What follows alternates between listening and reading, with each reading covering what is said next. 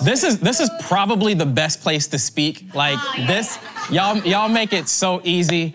Um, I'm excited uh, just for this opportunity. Um, uh, we we do this for our serve team. This is all about leadership development, and I'm so grateful for our pastors. Like since this church started, since we started Shoreline City Church, Every week, we take some time out just for leadership development. Every week, we take time out just to pray yep. for our church, pray for the serve team, pray for you and your families. So I'm so grateful for our pastors that are very intentional about this time. This is not a time that, that I take for granted. I don't think any of us here take this time for granted.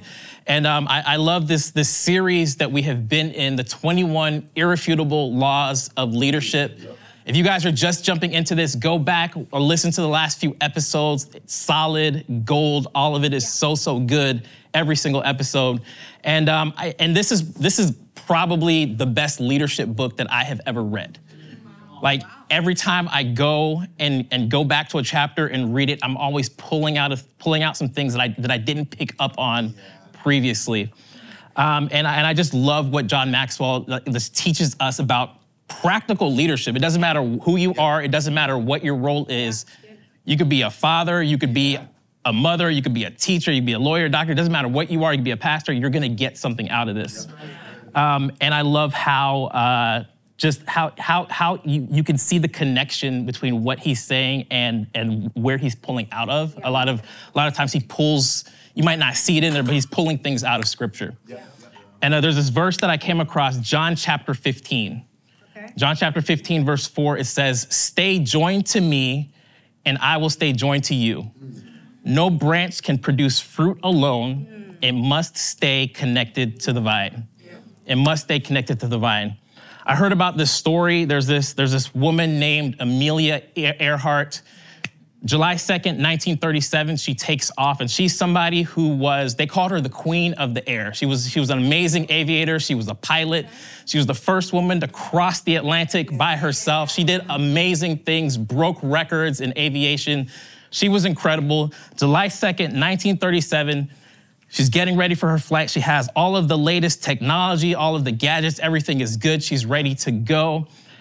And they say just moments before she took off, they don't know exactly what happened, but her receiving antenna was either disconnected or damaged. Oh. So she's in the air, they're trying to communicate with her. Ground control cannot, they're, they're not able to get a clear message to her. She's not able to communicate with them. She's not exactly sure where she's supposed to land.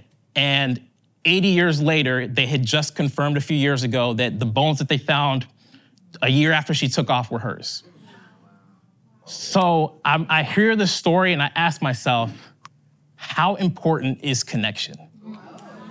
How important is connection? In this case, it was life or death. And I think about connection with our Heavenly Father. And I think also think about our connection, not just that, because we're all leaders here and we all have influence over some people. So we also need to be connected with the people that we're leading. Something John Maxwell said, he said, when working with people, the heart comes before the head. That's true. The heart comes before the head. And I'll also, I'll also say here at Shoreline City, uh, some of you have heard this before, is your heart also comes before your hands. We care more about you, we care more about your heart than we care about what you can do um, on the serve team or wh- wherever else in the church. And at Shoreline City, if you're a part of our church, our vision and mission is to raise up Christ like leaders who make it on earth as it is in heaven. If you're listening to this right now, our vision and mission is to raise up Christ like leaders who make it on earth as it is in heaven. Doesn't matter if it's day one here at Shoreline City for you or day 1000. It doesn't matter if you're listening to this July 2023 or July 2033. The vision and the mission is not going to change. We're here to raise up Christ like leaders who make it on earth as it is in heaven. Every single campus, every single connect group, we're all doing the same thing. And we're all, and we all want to influence people for the cause of Christ. We're all taking somebody on a journey, but in order to take people where we want them to go, we've got to be connected to the Father.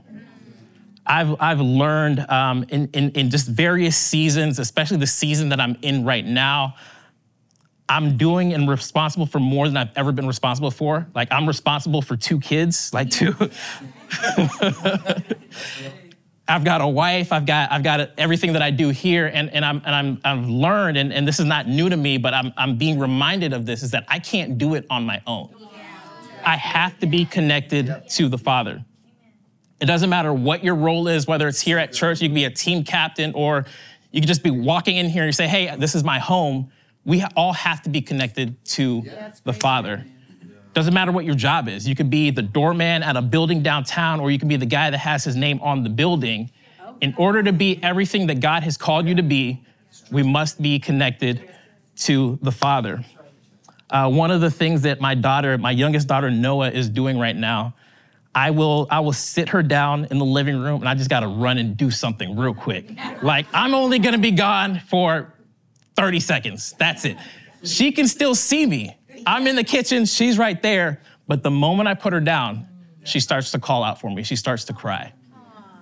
And I asked myself, do I call out to my father the same way that she calls out to me? At nine months old, she's recognized I need this guy. I need him. Wow. How, do I do I do I call out to the Father the same way? That's so good, Olu. Here are three ways that I connect with the Heavenly Father. Three ways I connect with the Heavenly Father Scripture, Sabbath, and solitude. Scripture, Sabbath, and solitude. And Scripture, if you're if you're ever like sitting down and talking to me, to me like this is one of the most important things like if you want to learn how to hear God's voice if you want to see what God has for you like it's right there in the Bible like this is literally God's words to us. And for me in the, in, the, in the season that I'm in right now it's not always sitting down and for like 30 minutes an hour and reading my Bible. A lot of my Bible reading happens when I'm driving to work. I'm just listening listening to the Bible app just listening to the audio. Sometimes my scripture comes, comes through the music that I'm listening to, the worship music that I'm playing. So, scripture, like, it doesn't matter how you get it in, but just make sure that we're getting it in. Make sure that we're spending some time in the Word. The other thing is Sabbath. Now, this looks different for everybody. This, for me, it just depends on the season of life that I'm in, depends on the day. It changes depending on the season. But Sabbath for me is I just stop working, I stop worrying, I just stop wanting, I just stop. Sabbath for me is a lot of times it can be a little bit noisy because the best Sabbath is when I'm just hanging out with my girls, hanging out with my wife. We're just Yeah. in the living room, we're upstairs, we're just we're just hanging out with each other. Phone is away, not responding to emails. It's just our time. Yeah. And, so, and it's a great time for me to just think about and reflect on how God has blessed me with this family that I have. The other thing is solitude. Solitude might be I it's it's something that I enjoy doing. It was uh, it took a while for me to get to a place where I okay, it's time for solitude. It was actually my wife. She'll say like, "Hey, it's been a busy it's been a busy week. Do you want to go to a coffee shop?" I'll go to the coffee shop, not doing anything on my phone. Sometimes I have a book. Sometimes I have the Bible. I'm just chilling by myself. I, I live in uh, I live in Rockwall, so really, the, the the areas that I go, it's me and a bunch of old people. Like nobody's gonna bother me. I, I, I just I love love being out there, and um, I'm able to just I'm able to just have that time, just me and my heavenly Father. In, uh, in, in, in Matthew, we see that right after Jesus was baptized, he had that time of solitude. And in that time of solitude, it, it, the, uh, the, the passage of scripture, it uses this word. We see wilderness, we see desert, but the word it used was eremos in the Greek. And I learned that eremos literally translates to a quiet place. So I don't need to go into the desert, I don't need to climb a mountain, I just need to go somewhere where it's quiet. Because if I'm going to lead the people that God has called me to lead, I know that I have to be connected Yeah. to the Father. So, okay, so once I've connected to the Father, here's what John Maxwell says about being connected to the people. Yeah. John Maxwell gives us eight different things about being connected to the people. Number one, connect with yourself. You've got to know who you are as a leader. You've got to know where your identity is as a leader. You've got to know who you are. The second thing is connect with openness and sincerity. Like you've got to keep it real. Like people are able to spot fake a mile away. So it's I've learned that it's okay as a leader to say, "Hey, I don't have that answer. I'm not sure. I don't know, but I'm going to go and get the answer for you." The third thing he said is know your audience. Okay. Learn learn learn learn their names. Ask questions. Learn the history. The people that you're leading on your teams, the people that you work with, do you know what their goals are? Yeah. Ask them what their goals are. What are your dreams? What is the vision that you have for your life? Because how can I help you with that? The fourth thing is live your message. Oh. Pastor Earl says this all the time. Are you smoking what you're selling? Like, if my message here is connect groups, my message here is joy, and my message here is generosity, am I living those things? The next thing is go where the people are. Okay. When you're doing your research on, on people, are you breaking down the barriers? Are you learning about somebody else's culture? Are you asking questions? I've got people on my team, like, they, I, I look up what their job is. So it, it'll help me connect with them better. Like, I don't know anything about tech, but I'm gonna look up what this guy does Yeah. so I can connect with him better. Next thing is focus on them, not yourself.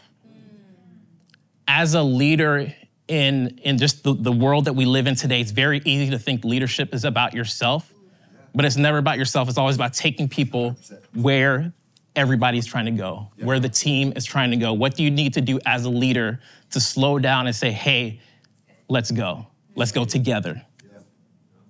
The next thing is believe in them Yeah. as a leader, you probably believe that you have value for your team, but do you believe that your team has value for you? Oh, say that. Do you believe that your team has value for you? And the last thing uh, John Maxwell said is offer direction and hope. Okay. Leaders are dealers of hope, and when you give someone hope, you give them a future. Like if you're not if you're if you're not taking somebody anywhere, Yeah. you're not going to be leading them for a long time. And, and, and I've learned and- and I've done a few of these things and, I- and, and this reading this book has, has helped give me some verbiage for how to lead in a better way. Yeah. And, I, and I've seen when I connect with my Heavenly Father, when I'm connecting with people, it makes it so much easier for me to preach the gospel. Yeah. It makes it so much easier for me to lead like a champion. It makes it so much easier for me to see with eyes of hope. It makes it so much easier for me to, to literally do all of these things that we're learning in this Built Different series right now. And like, okay, how do I walk this out? And how do I show people how it looks?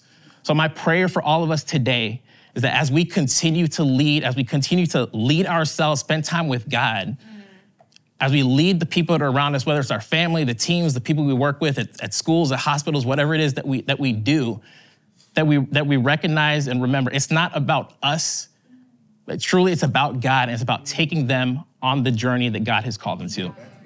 Let's pray. God, I just thank you so much for who you are, Lord. I just thank you for the vision that you have given this church to raise up Christ like leaders who make it on earth as it is in heaven, Lord. And that vision is not about us, it's about your name, not our name, Lord. So I just pray that you just continue to equip us, continue to show us how to lead your sons and your daughters, Lord. I pray that you just continue to show us uh, not, not, to, not to be okay with just the team that we have here, but to go after the ones that are not on the team yet, Lord. Go after the sons and daughters that are still lost. Go after the sons and daughters that still have questions, Lord. Go after those that say, I don't know if I'm a leader yet. That's okay that, that, that they don't know that they're a leader yet, but I pray that you show us how, how, how to teach them that, hey, you're, you don't have to stay that way. Follow me as I follow Jesus. It's in your name we pray, God. Amen. Oh, no.